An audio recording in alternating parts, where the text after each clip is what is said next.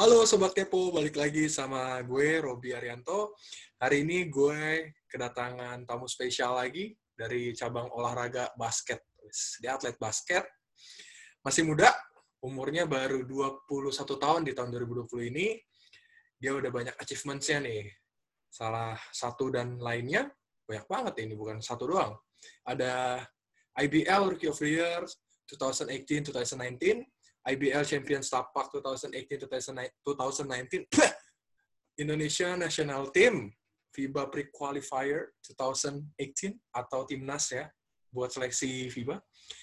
Timnas 3x3 juga, buat Asian Games kemarin, PON Banten 2020, High School MVP with Walnut High School di Amerika.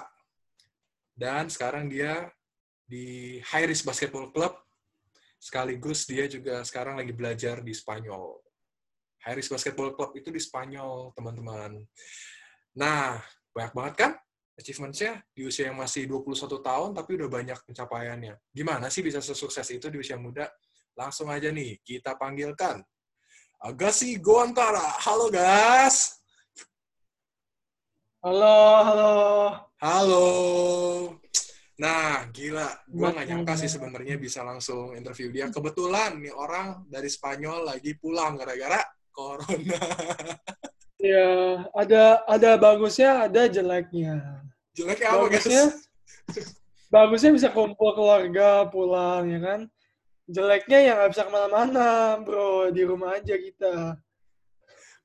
Itu berarti memang lu harus dipertemukan sama keluarga waktunya, bukan buat sama yang lain. Ya. Tapi kuliah masih jalan, Gas? Masih lah. Kuliah masih, ya? Kuliah selalu jalan, udah online class kan. Kayaknya juga uni-uni di Indo juga gitu lah. SMA juga pasti ya. Masa udah kayak gitu mau diliburin panjang gitu kayak nggak mungkin banget. Iya, betul. Kalau kuliahan sih kampus gue juga dulu ya pada di rumah semua, ujian segala macam. Cuma untungnya aja ini ya nggak ngaruh ya, lu beda negara kayak atau kagak tetap aja bisa ujian online ya. Tetep lah. Ya itu kan emang udah harus teknisi UKAM itu kan nama kuliah gue UKAM. Itu emang kayaknya udah jobnya mereka mesti kayak gitu lah. Oh. Apapun yang terjadi mesti ada tanggapannya kan cepat. Iya sih. Iya gitu. Glad to hear that lah, bro. Terus gimana nih lo sekarang lagi ngapain aja jadi di rumah? Ya di rumah, tapi ya olahraga tetap lah. Jemur matahari, biar gak sumpek di rumah terus. Maksudnya di kamar. Gue tuh apa ya? Kalau di rumah terus tuh kayak ada yang salah gitu. Kayak gue tuh nggak aktif orangnya kalau di rumah terus. Maunya cuma tidur-tiduran, ya kan? Oh. Jadi kalau pagi, biasanya gue pagi sore itu olahraga. Kayak nggak produktif gitu ya, guys ya? Iya, kayak nggak produktif, kayak nggak ada yang bisa dikerjain. Sama sih bro, gila di mana-mana orang pada ngerasa makan tidur ya nggak sih? Iya gitu doang kan. Gimana lu mau kayak gitu terus sampai berapa bulan? Badan bisa jadi apa badan? Oh iya loh, apalagi atlet loh, gimana tuh guys? Iya, makanya itu suatu kewajiban atlet ya harus sadar diri. Situasi kayak gini nggak berarti kita harus males-malesan. Selalu ada yang bisa dikerjakan lah walaupun situasi susah. Uish, baru mulai udah langsung kata-kata mutiara ya. Kenapa guys? Sorry guys. Yang penting tahu diri aja. Kalau emang gue atlet profesional atau gue memang tekunin profesi gue sebagai atlet, ya lu mesti tahu, lu mesti jaga badan lu mesti jaga kondisi lu. Lu mesti stay in shape, ya kan? Bener sih. Gitu. Lu juga kuliah ambil ini ya, ambil sport science ya, kalau nggak salah ya, sekarang? Iya, sport science. Itu tentang apaan? Kayak lu belajar tentang olahraga gitu, bro? Jadi tuh, overview-nya kayak in general, sport science tuh kayak belajar tentang satu, lu diajarin cara teaching anak kecil. Cara ngajar anak kecil tuh gimana. Dan proses-proses pemikiran anak kecil tuh gimana supaya lu bisa nyesuaiin materi apa yang harus lu kasih ke dia ketika dia umur segini. Dan terus ada lagi, memang sport, jadi kayak lu belajar tenis, judo, dance. Dance pun itu dihitung sport kan, jadi dulu gue belajar dansa juga. Walaupun gue ngasih dansa, tapi kayak gitu. Dansa apa nih bro? Salsa gitu? Latin, bisa Latin, bisa hip-hop, bisa... Oh. Ya bebas, kayak macem-macem dance. Wih, keren tuh. Keren sih. Kita belajar... Sport science kan hubungannya pasti sama ini kan, sport udah pasti sama cedera kan. Jadi kita belajar tentang anatomi tubuh. Oh. Ada otot apa yang menjaga apa. Conditioning gitu ya? Physical conditioning ada, cuma masih belum karena gue masih di tahun pertama kan. Nanti gue tahun ketiga atau tahun kedua itu kayaknya baru deh. Oh, I see. Nah, lu kan masuk sport science nih pasti karena lu nekunin di olahraga basket ya dong? Karena lu kan udah banyak pencapaian juga di basket. Nah, gue pengen tahu nih. Dan teman-teman juga ada yang nanya. Pada pengen tahu, Gas, gimana sih awal mula lu bisa terjun ke dunia basket? Jadi tuh, waktu gue, gue baru diceritain sama bokap tuh kayak pas umur... 12-an atau 14 gitu. Jadi waktu gue kecil, waktu gue umur 3 tahun atau 4 tahun lah. Gak tau lah, pokoknya sekitar segitu. Gue tuh tidur sama bola basket. Gue melukin bola basket terus kata bokap gue. Tapi kan gue masih kecil, jadi gue nggak sadar dong. Terus gue kayak, oh ya udah. Tapi waktu gue SD, itu basket tuh bukan sport pertama, bukan olahraga pertama yang gue mainin, yang gue lakuin. Jadi olahraga pertama gue tuh badminton, bulu tangkis. Oh. Gue kelas 1 sampai 3 SD, itu gue suka banget main bulu tangkis. Oh gitu. Sampai akhirnya ada satu saat di mana kita lagi tanding. Gue lagi main doubles nih sama mix doubles. Jadi gue sama teman gue satu cewek ya kan. Terus pas kebetulan itu kok jatuhnya pas di tengah-tengah kita. Kan kita bingung siapa yang mau ambil kan. Jadi gue mukul, temen gue yang cewek ini mukul juga. Tapi gue mukul koknya duluan, jadi pas temen cewek gue ini swing raketnya, muka gue yang ditampar. Nah, sakit banget lagi, dia kenceng banget. Dan temen gue ini yang cewek ini, yang gue pernah jadi partner, dia sekarang main di... Dia tuh waktu SMP dimasukin ke jarum sama bokapnya.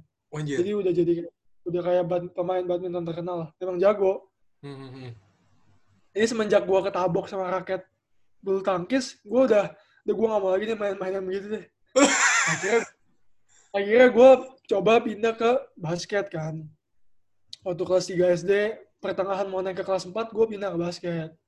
Nah, di situ baru gue mulai merasa, gue tuh lebih enjoy di sini gitu. Sportnya lebih kayak apa ya, menunjukkan sesuatu gitu bahwa ada sesuatu di dalam diri gue, yang gue nggak tahu ternyata gue punya gitu. Dan gue merasa tuh basket tuh ngajarin itu ke gue. Kayak contohnya secara karakter gue. Bagi yang lain-lain ini yang nggak tahu banget tentang gue, pasti kan mikirnya gue pemalu dan gue kayak nggak bisa easy going gitu. Tapi dengan gue bermain basket dan dengan apa yang gue harus lakukan di lapangan, jadi leader gitu. Gue harus bisa komunikasi sama yang lain dong. Jadi dalam diri gue tuh ternyata gue bukan orang pemalu yang seperti gue bayangin dulu gitu loh. Jadi itu ternyata, gue harus komunikasi dan gue ternyata bisa. Gue bisa nge-lead tim gue bisa berkomunikasi dengan baik, dengan tim gue, dengan coaching staff gue. Dan itu ya salah satu hal yang gue banggakan lah gue dapat dari basket gitu. Mungkin kalau gue nggak main basket, gue nggak tahu ya apakah gue bisa kayak gue sekarang atau gue bakal tetap jadi orang yang pemalu seperti biasanya. Gitu. Jadi basket change your life ya, gitulah ya. Iya gitulah.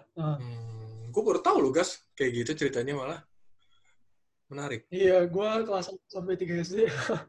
Gak bakal ada yang kira soalnya. Pasti kira gue dari kecil udah basket. Tapi gue gue tuh selama 6 tahun SD, 3 tahun SMP, gue main, ada 3 olahraga yang gue sering, bener-bener sering gue mainin. Bulu tangkis, basket, sama bola, sepak bola. Kan gue sampai kelas 9, sampai kelas 3, gue masih main sepak bola. Tapi gue masuk SMA, gue lepas sepak bola, lepas bulu tangkis sudah. SMP itu lu di mana ya? Gue lupa. Di IPK gue, di sekolah yang di samping jalan tol. Yang kalau mau jeruk, sebelahnya kan ada sekolah tuh. Nah, yang lapangannya pinggir tol gitu ya? Iya, lapangannya pinggir tol. Iya, tahu. Oh, lu di situ. SD lu pernah di daerah sini nggak sih? Sekitar sini, Tangerang sini? Gue TK ya, gue kayaknya di Tarsisius gue TK. Serius lu Tarsi?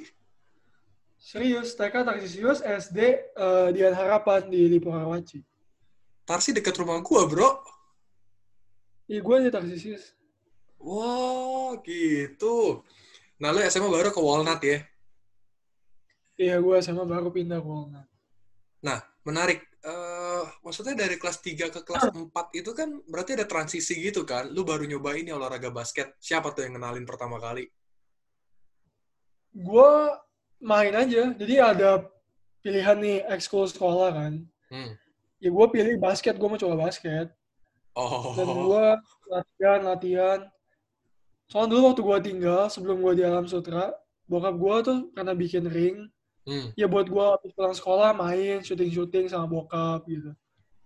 Ini ya itu yang gue enjoy.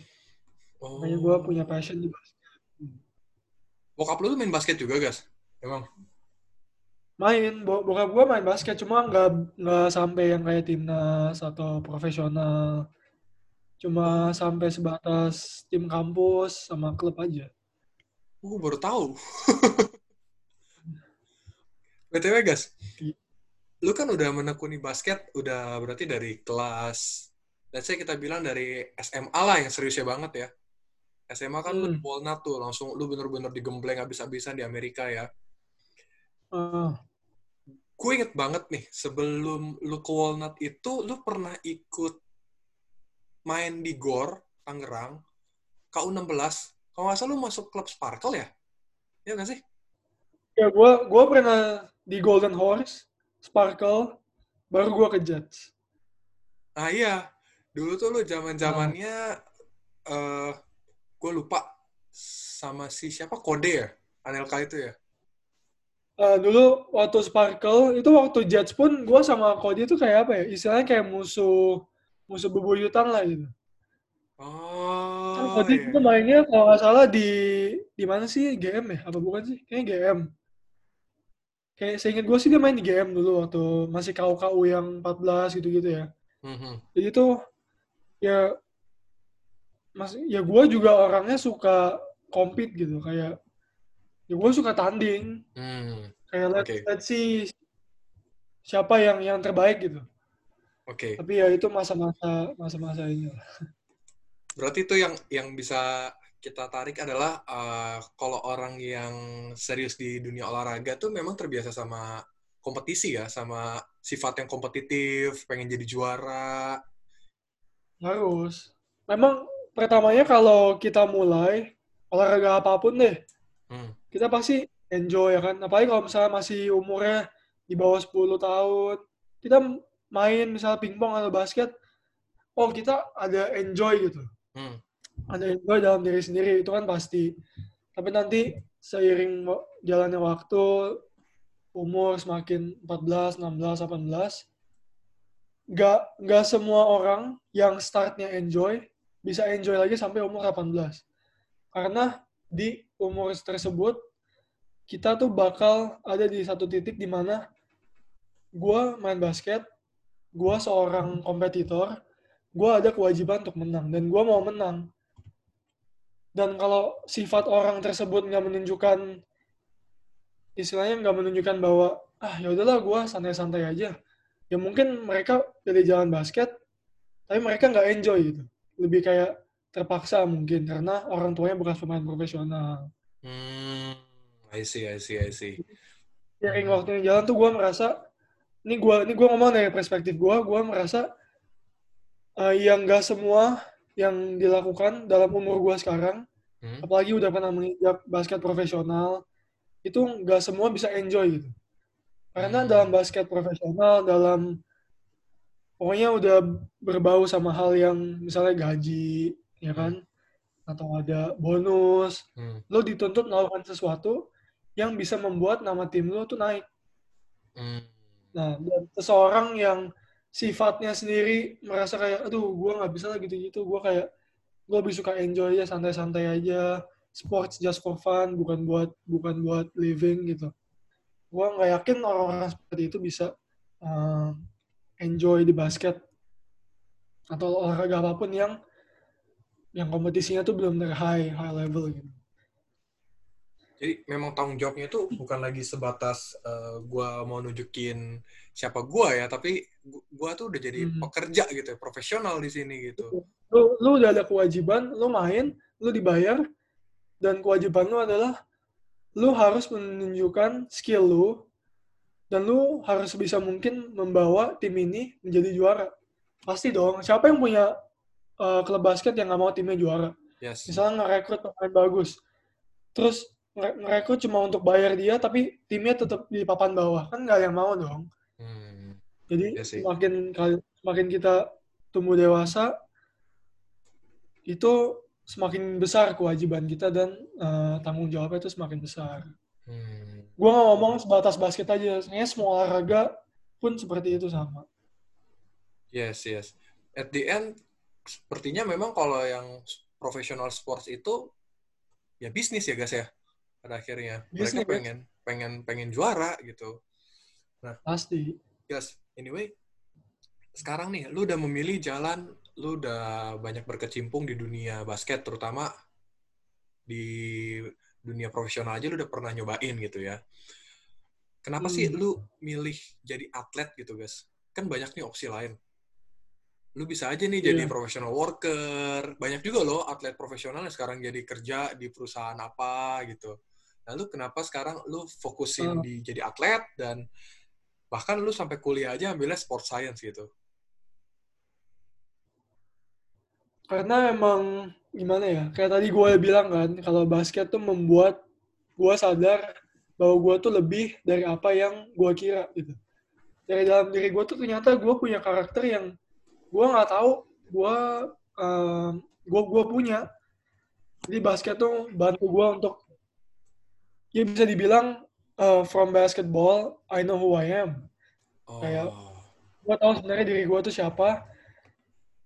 Dan gue memilih untuk jadi atlet karena gue punya passion, dan karena gue yakin gue mampu gitu. Gue mampu dalam artian gue bisa meyakinkan orang tua gue kalau gue bisa jadi orang sukses, dan gue bisa make a living out of basketball gitu. Memang mungkin gak semua orang berpikiran yang sama ya, kayak basket lu main di Indo paling gaji lu berapa sih, sama segini doang. Tapi mungkin ada sisi yang orang-orang itu gak tahu, yang mungkin tuh yang gue udah lihat, mereka belum lihat, dan berdasarkan apa yang udah gue lihat, gue tuh yakin kalau gue bisa make a living out of basketball. Tapi jadi atlet itu ada ups and downs-nya lah, dan yang paling krusial itu adalah faktor umur kalau jadi atlet. Betul. Karena atlet, aset kita itu bukan cuma otak doang. Aset kita adalah otak sama badan. Kalau badan kita hancur, ya duit mau datang dari mana, kita nggak bisa perform, kita nggak bisa nunjukin kemampuan kita, ya kan? Dibandingkan dengan misalnya businessman gitu. Kan mereka, karena semakin tumbuh dewasa, pikiran semakin matang dong. Ide semakin banyak, kreativitas meningkat, jadi bisnis bisa jalan terus menerus. Kalau basket kan udah masuk ke kepala 3, 30, 31. Kita sendiri tuh badan udah merasa, gue masih pengen main, tapi badan gue kayaknya udah nggak mencukupi gitu untuk gue main di level yang ini.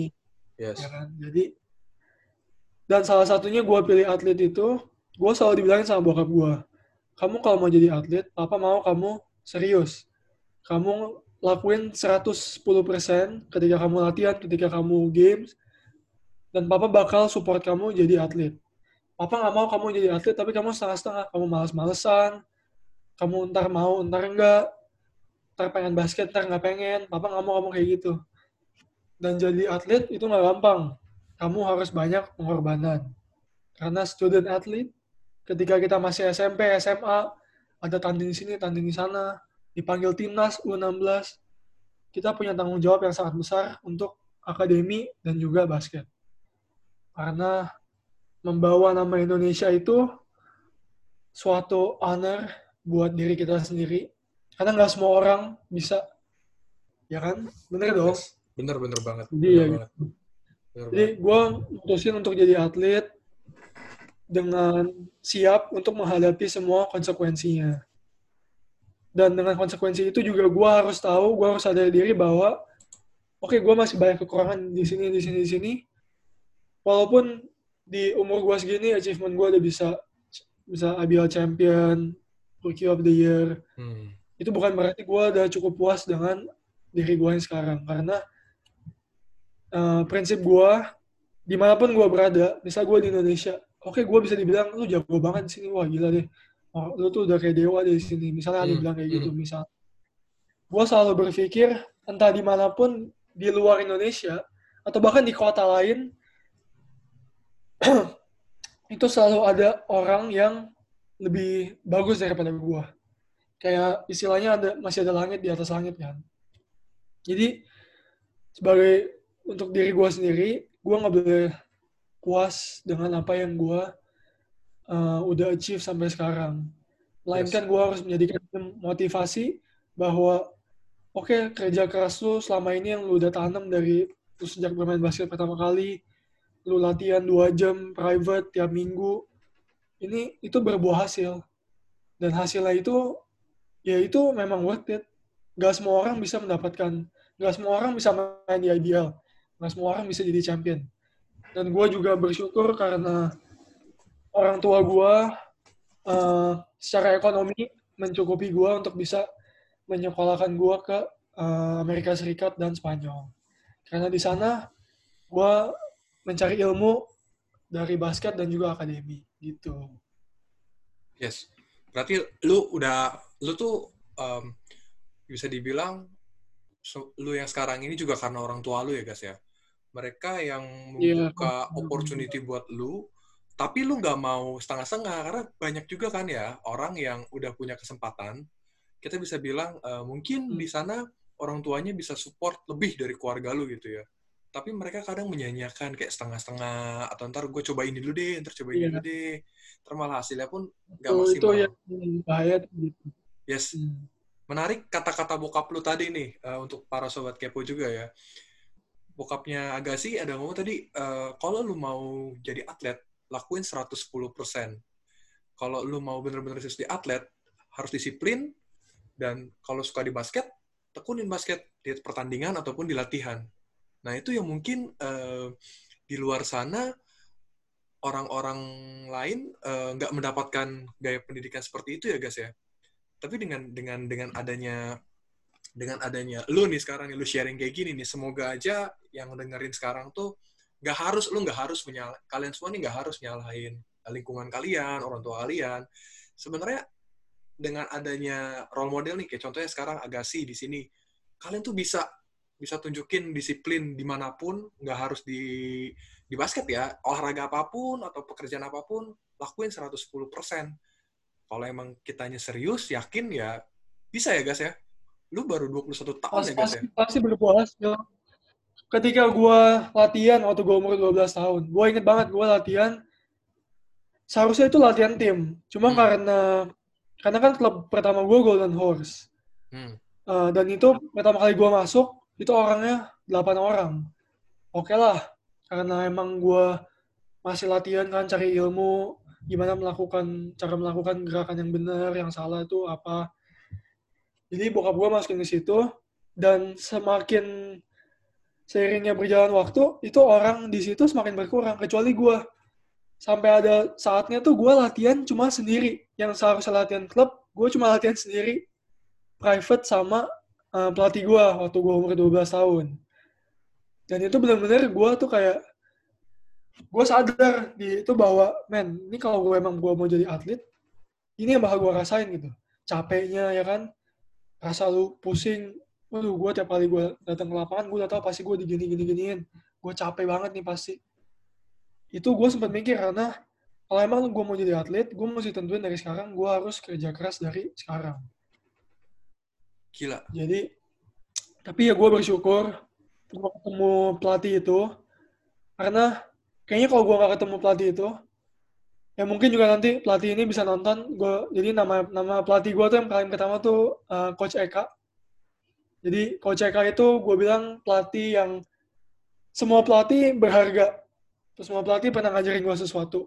Tapi yang membuat gue dari nol sampai gue bisa main di KU 16, 18, sampai bisa dipanggil main sama setapak, itu karena Coach Eka ini.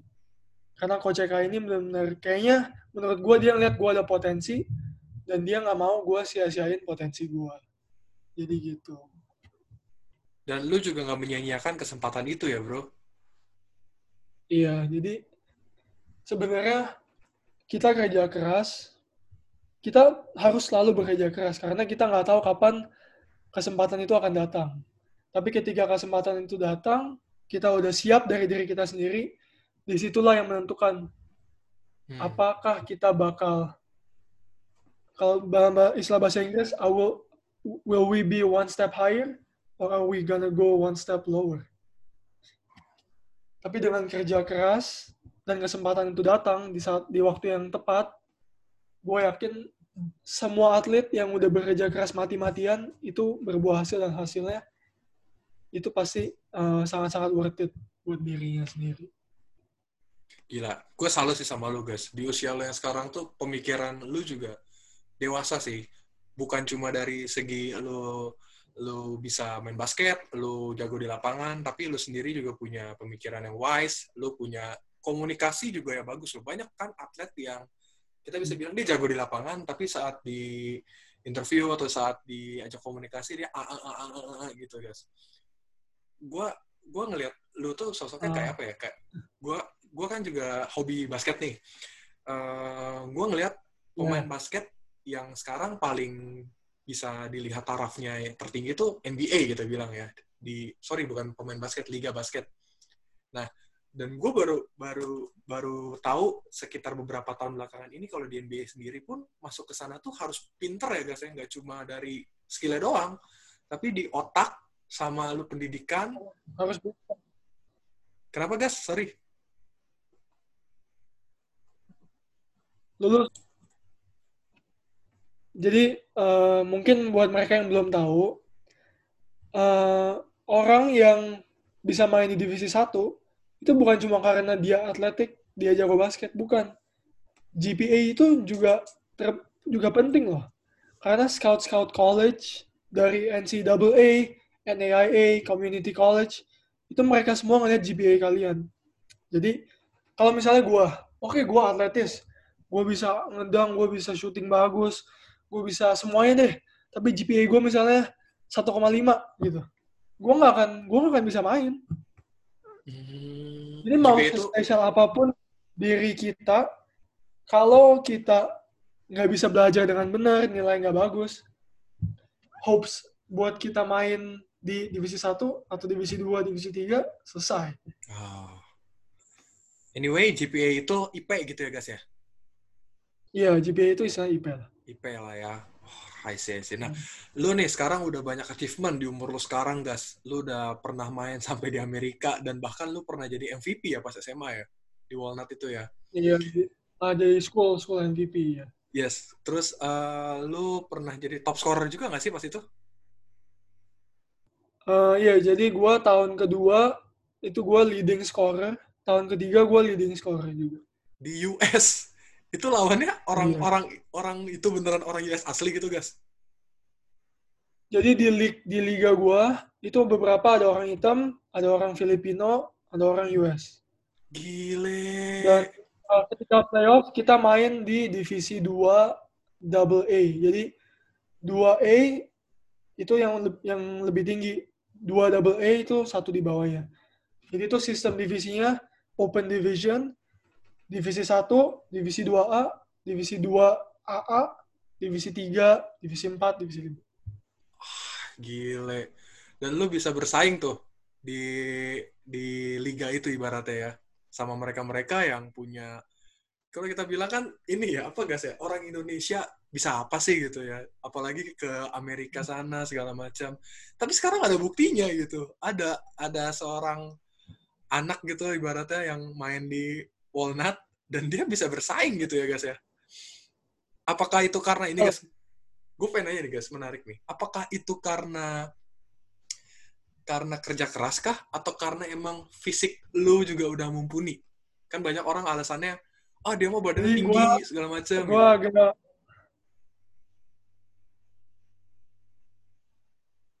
Jadi gue agak cerita ya sebelum... Gue cerita dari gue pertama kali deh, tahun pertama gue di US, gimana perjalanan gue, sampai gue tuh bisa back-to-back school MVP, back-to-back leading scorer. Jadi itu gue tahun pertama, gue nggak main banyak. Crop gue cuma duduk di bench. Gue paling main 5-6 minutes per game. Gue beneran, dan gue ada satu saat di mana gue nggak dimainin sampai quarter 4, sisa 30 detik. Ketika tim gue udah ketinggalan jauh.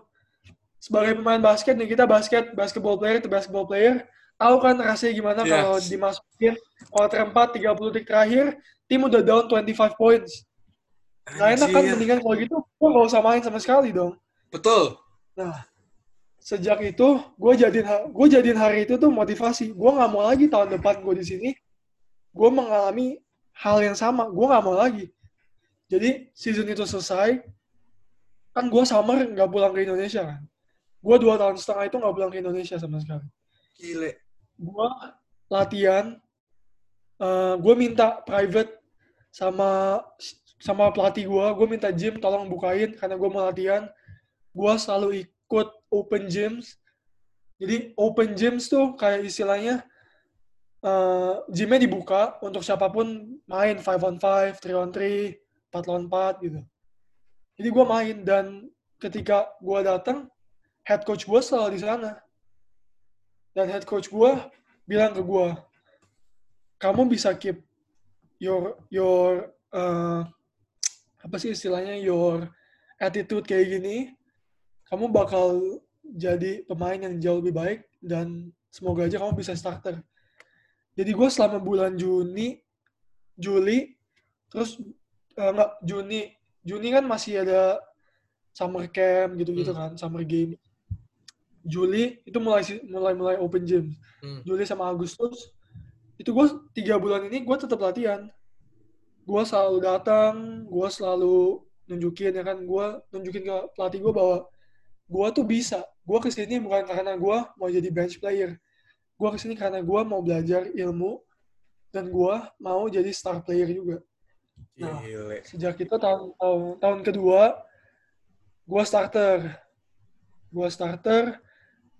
gue jadi go-to guy-nya.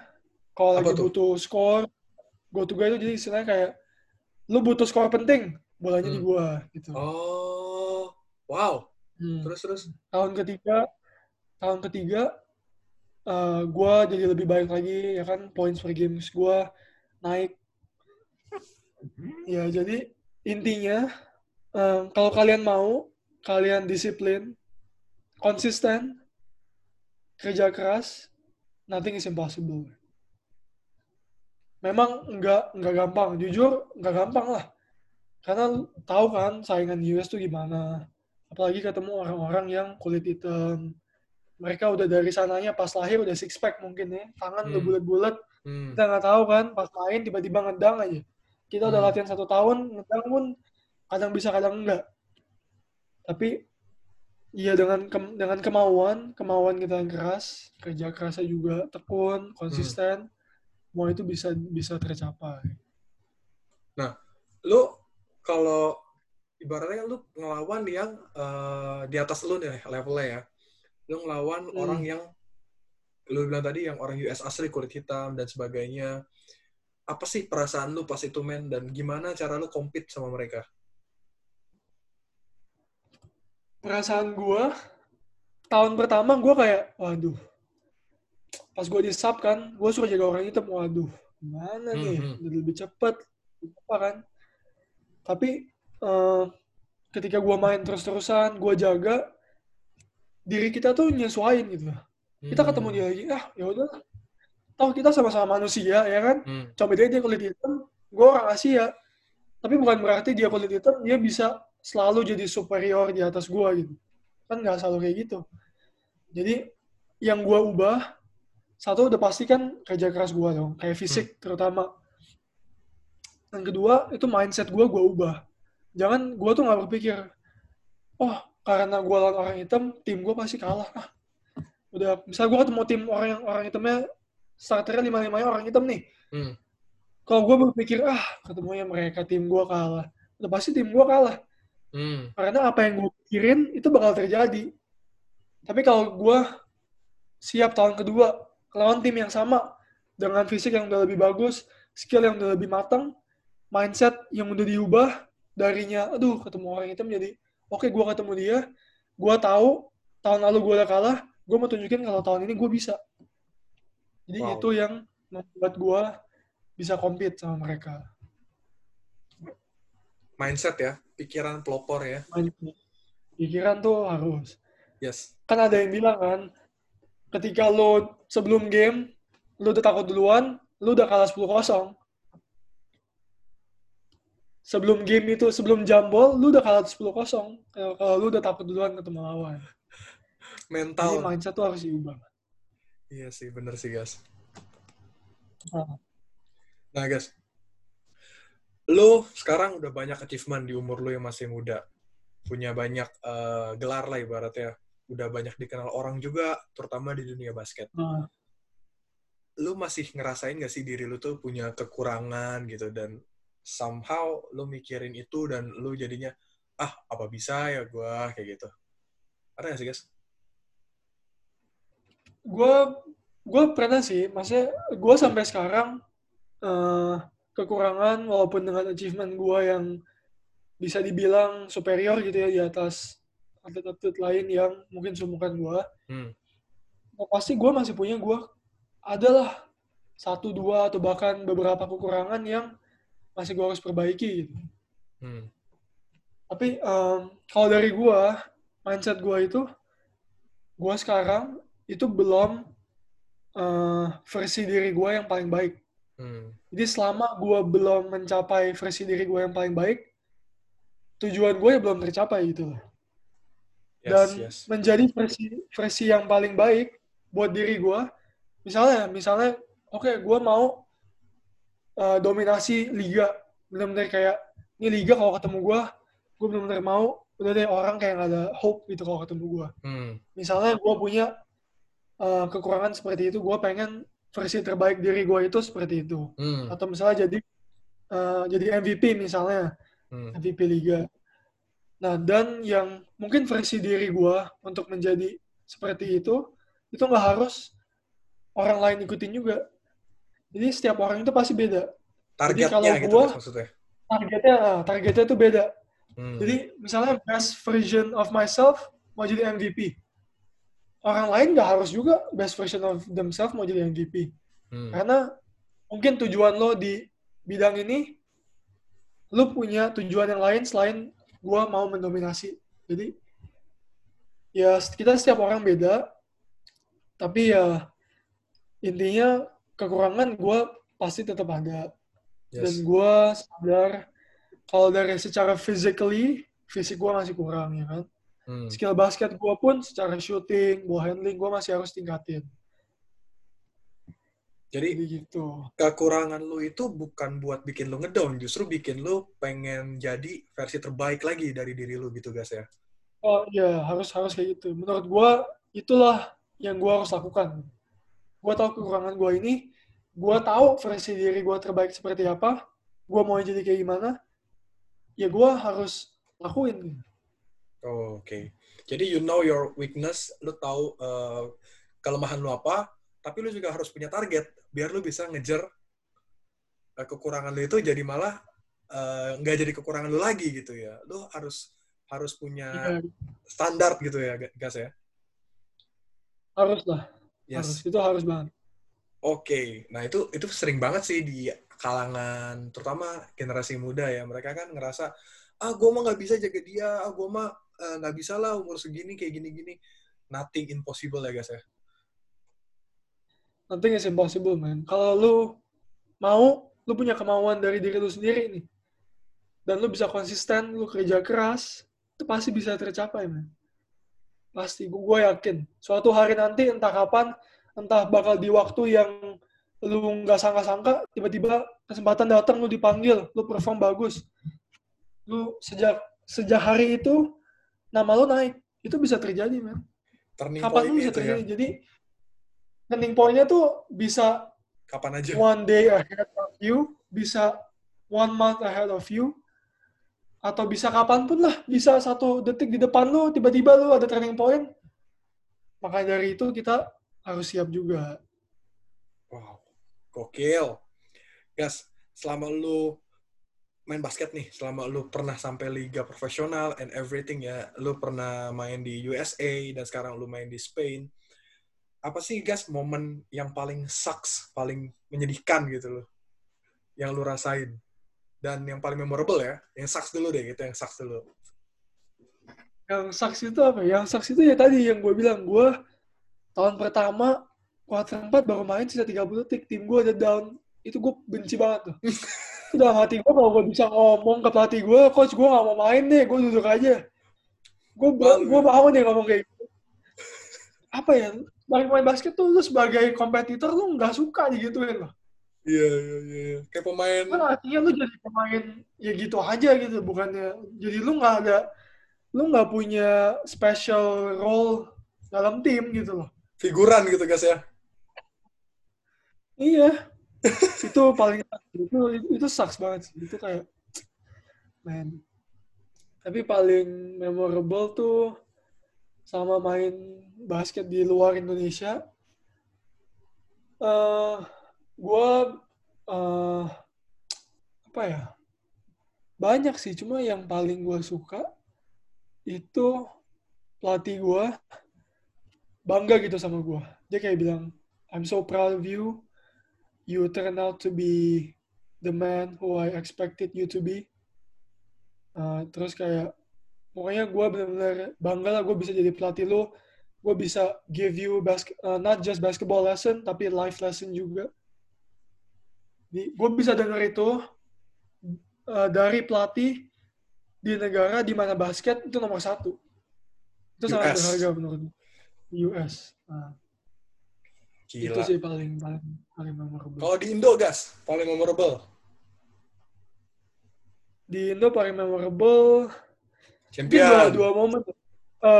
Sejauh ini, ketika gue bisa jadi champion IBL of the year, itu memorable banget lah. Itu kayak suatu kepuasan bahwa, men, kerja keras gue selama berapa tahun, 7-6 tahun, 9 tahun tuh berbuah hasil. Gitu loh. Gue salut sih Gas sama effort lo yang tadi open gym 2,5 bulan 3 bulan ya. Lu gak balik dan lu malah latihan di sana. Kalau gue bisa ajak pelatih gue podcast, lu bisa denger dari pelatih gue langsung ngomongnya. Enggak lah, gue udah percaya lah. Maksudnya kadang orang gini, gak perlu lu ngomong pun karena udah ada buktinya, jadi udah cukup gitu Gas. Iya. Anyway ya, gitu. Sobat kepo semua ya pendengar. Gue kenal Agassi ini awalnya gue jujur takut nih, segen. Wah gila, dia umur segini masih muda, achievement-nya banyak banget. Terus tampangnya garang, tinggi. Pokoknya di dunia basket, apalagi dia ditakutin lah gitu ibaratnya. Masih muda lagi. Nah, tapi gue ini dia pakai gaya muka lucu lagi sekarang. Tapi gue gak nyangka sih kalau ternyata nih anak very humble person, dan dia sangat sangat down to earth, gue bilang ya, kayak padi sih. Gue mendefinisikan dia tuh kayak padi sih. Orang bilang kan katanya, lu harus berkembang seperti padi, lu harus bisa makin tinggi, lu harus bisa malah makin merunduk. Gue nggak tahu tuh maksudnya itu seperti apa sih bentuknya. Nah, gue akhirnya dipertemukan dengan orang yang seperti itu. Gue nggak nyangka sih ini orang ternyata. Aduh, gila, aku emang lu. Gini, maksudnya gue nggak nyangka banget pas gue tuh pas itu singkat cerita gue nyuciin sepatu dia aja tuh ke rumah dia ke Alsut. Gue nggak harus nyebutin bloknya ya. Terus janganlah keep it for us ya. Tapi gue nggak nyangka ya gue disambutnya itu juga hangat sama dianya, dan orang tuanya juga memang mendidik anaknya juga bagus sih, karena orang tuanya sendiri pun menunjukkan bahwa kehangatan sama orang luar selama itu dalam batas yang wajar dan orang tersebut kelihatan yang bisa dipercaya, they're very welcome. Dan sangat apa ya, gue ngerasa sih pas masuk tuh sangat hangat sih. Gue ngerasa kayak, lu siapa? Padahal gue baru kenal gitu ibaratnya. Nah itu sih yang gue nggak sangka. Nah gue pengen nanya nih guys sama lu nih guys, apa sih tips and triknya buat kita semua nih, buat orang-orang yang mungkin dengar sekarang, mungkin mereka baru di stepnya, termasuk gue ya, gue juga kadang kalau udah punya sesuatu rasanya pengen nunjukin gitu, pengen sombong. Nah, tapi lu udah punya achievement sebanyak ini, dan lu tetap rendah hati. Gimana guys caranya guys? Gimana ya? Cara rendah hati tuh kayaknya dibentuk. Rendah hati tuh datang kayak nature lu gitu loh, kayak karakter lu, dan gimana cara ada outside factor, contohnya bokap gue sebagai father figure ya kan, role model ya. Bokap gue kayak role model gitu. Bokap gue selalu bilang ke gue, kamu tuh sombong, gak ada gunanya. Sombong tuh gak akan memberikan kamu apa-apa gitu. Kamu mau terkenal, kamu mau gimana pun, kalau kamu sombong, ya itu terkenal kamu tuh gak ada artinya gitu. Hilang gitu aja ya. Kayak hilang gitu aja karena lu oke lah, lu atlet, achievement-nya udah bejibun, udah kayak 4 lembar, CV-nya bisa kayak berjam-jam dibaca. Tapi wih, lu udah kayak gitu tuh. Aduh, enggak lah. Semoga aja doain. Tapi kalau attitude-nya sombong, kayak meaningless gitu loh. Oke. Okay. Ya, guys, sorry nih gue potong. Maksudnya gini, biar lebih nangkep nih para pendengar. Ya mungkin kalau kita sering banget nih dengar mungkin seminar atau di YouTube segala macam, oh lu harus rendah hati, ya buat apa gitu segala macam. Nah, mungkin bakal lebih kerasa kalau gue tanya gini. Pas lu jadi IBL Champions, pas lu jadi Rookie of the Year IBL, lu masuk timnas, lu dapat achievement segitu banyak. Yang lu rasain tuh apa sih? Kan ada orang yang udah dapat kayak gitu rasanya, nih gua nih kayak gitu. Nah, kalau lu tuh kayak gimana? Perasaan lu pas itu? Perasaan gue, satu kan bangga terhadap diri gue sendiri, bangga sama tim kan. Tapi oke, kita ngomong dari diri gue sendiri, karena kan emang lagi kita bicarain kan gimana rendah hati, kenapa, yes. Kenapa, oh jangan lu kayak gini, lu gak sombong. Oke, jadi yang gue rasain, gue bangga. Dan ya gue bangga, karena gue tahu gue udah kerja keras. Gue kerja keras pun gue gak kayak bilang, gue gak kayak posting di sosmed, atau gue kayak, nih lu lihat nih tiap hari kerjaan gue gini. Jadi gue kerja keras in silence, let success make the noise, kayak gitulah istilahnya ya. Kayak lu pernah baca kan quote kayak gitu kan. Nah, jadi gue tuh oke, gue champion. Di saat gue jadi champion, gue merasa man gila, ini kayak unbelievable man. Gue sebagai a kid with dengan mimpi pengen jadi champion di Indonesia, akhirnya terwujud juga. Dan ya udah, gue sebatas gue kaget, gue kayak bener-bener apa sih tuh bahasa Indonesianya tuh kayak mind blowing gitu loh. Tapi ya gue nggak ada niat mau oke, setelah gue champion, setelah gue Rookie of the Year ini gue ada bisa kayak gini semua. Gue tuh nggak pernah ada niat kayak gitu. Mikirnya lo apa? Mungkin dari gue mikirnya, oh ya udah, gue I'm so thankful ya kan, berkat pelatih, teammates, parents dan semua yang udah ngebantu gue sampai gue bisa dapat award ini. Like thank you for everything gitu. Dan udah itu aja, gue nggak ada niat mau pamer gitu. Siapa lu? Gue ada Rookie of the Year, gue ada champion. Siapa? Gue nggak ada niat kayak gitu. Itu memang karena, harus di ini sih ya, apa kayak harus diinisiasi dari diri sendiri ya guys ya. Jadi emang ya, ada. Itu gue bilang lebih kesadaran diri sendiri sih. Kayak karakter mungkin menunjukkan juga. Yes, tapi ya yes. gue sebagai Agassi ya gue nggak suka gitu. Gue merasa kalau gue pamer itu gue salah.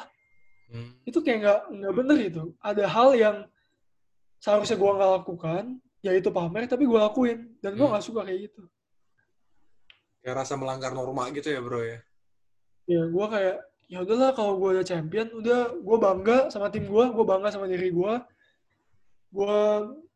Terima kasih sama semua yang udah mendukung gue sampai saat ini. Udah, itulah.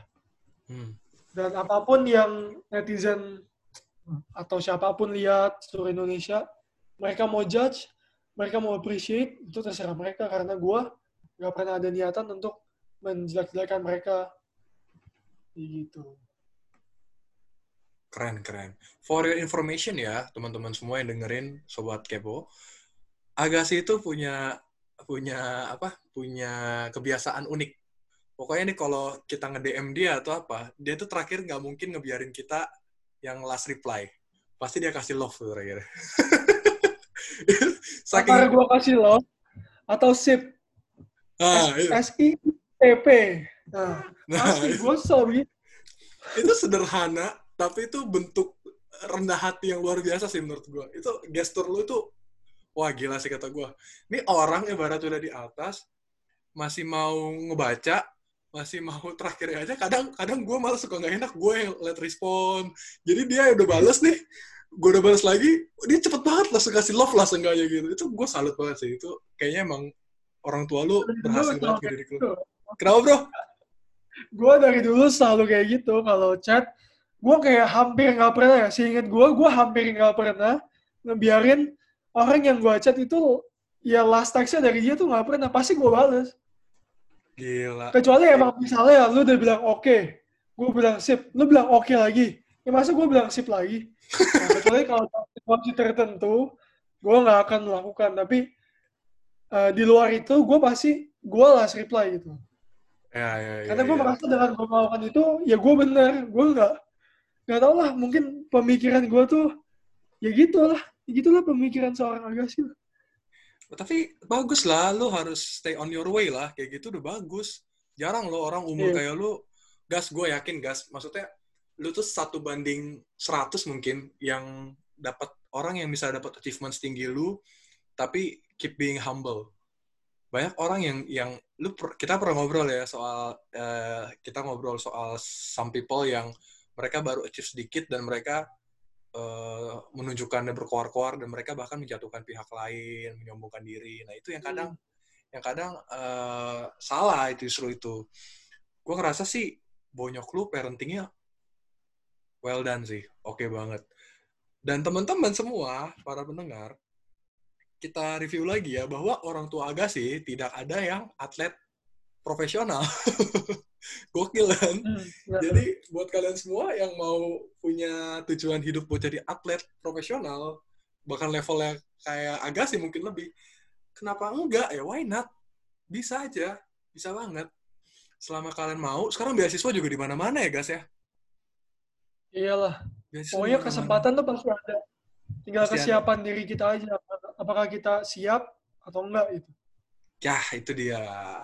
Pokoknya kalian kerja keras aja, dan termasuk gue juga jadi note to myself, gue banyak belajar dari anak ini nih. Masih muda, tapi pengalamannya, achievementnya luar biasa. Lu jangan kayak gitu, gembel. Gue gak konsen nih, gak bisa diedit. Jadi, gue juga banyak belajar, to be honest, gue juga banyak belajar dari anak ini. Dan gue mau tanya juga nih guys, lu sekarang udah umur 21. Dengan achievement yang segitu banyak. Umur baru ya, baru 21. Kalau Tuhan mengizinkan bakal dikasih lebih lama ya guys ya? Bisa. Masih 20 gua. 20? Nah, ada gak sih guys mimpi lu yang belum kesampaian? Bermain di divisi yang tertinggi di luar Indonesia. Itu belum pernah kesampaian sama gua. Sampai sekarang. Mimpi gue untuk bermain di NCAA, hampir aja gue bisa, kayak udah tinggal 1 senti lagi tuh. Tapi ada masalah, buyar udah mimpi yang itu. Itulah. Sekarang gue mencari. Tapi jangan apapun, hasilnya ya kan, kita nggak tahu. Jadi, ya selalu ada jalan lah. Pasti untuk kita semua. Nah, menarik tuh. Jadi, Sobat Kepo semua, Agassi itu sebenarnya udah one step closer buat masuk ke NCAA,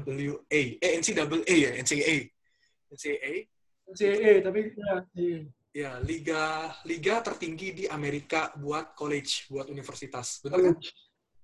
Nah, tapi ternyata ada masalah yang menghambat dia dan kita nggak perlu nyebutin itu.